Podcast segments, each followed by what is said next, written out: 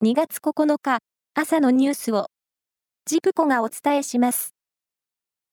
集英社の少年ジャンプ編集部は能登半島地震によって雑誌の配送の遅れや発売できなかった地域が発生したことを受け、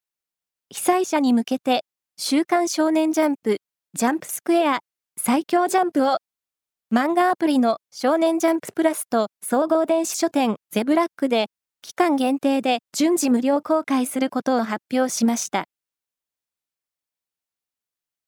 能登半島地震の発生後、X などの SNS に投稿された嘘の救助要請に基づき、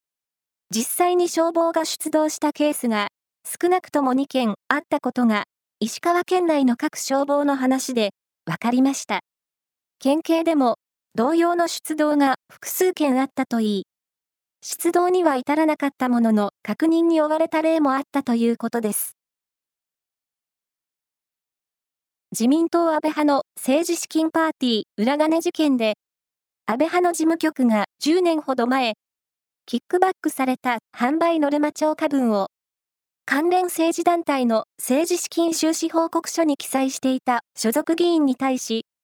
記載をやめるよう指示していたことが分かりました。事務局は法的に問題ないとし、一人だけ金額が大きく見えるためと説明したということです。今月3日、名古屋市内の路上で電動キックボードに乗って男性と衝突し、大怪我をさせてそのまま逃げたとして、44歳の容疑者がひき逃げなどの疑いで逮捕されました。調べに対し容疑者はぶつかって立ち去ったことを認める一方、自分が乗っていた電動キックボードに運転免許が必要だとは思ってもいなかったと容疑を一部否認しているということです。パリオリンピックの出場権がかかるバスケットボール女子の世界最終予選の初戦で、日本はスペインに86対75で快勝し、3大会連続のオリンピック出場に向けて好スタートを切りました。織田信長の側近が羽柴秀吉に宛てた書状の写しが21点見つかりました。専門家は、主君の信長の関心を買おうと、秀吉は側近に逐一戦果を送り、信長の側近はその度に、さすがのお手柄などと持ち上げて、秀吉に返事を書いたものの、いちいち返事を出すのを面倒に感じている可能性があると、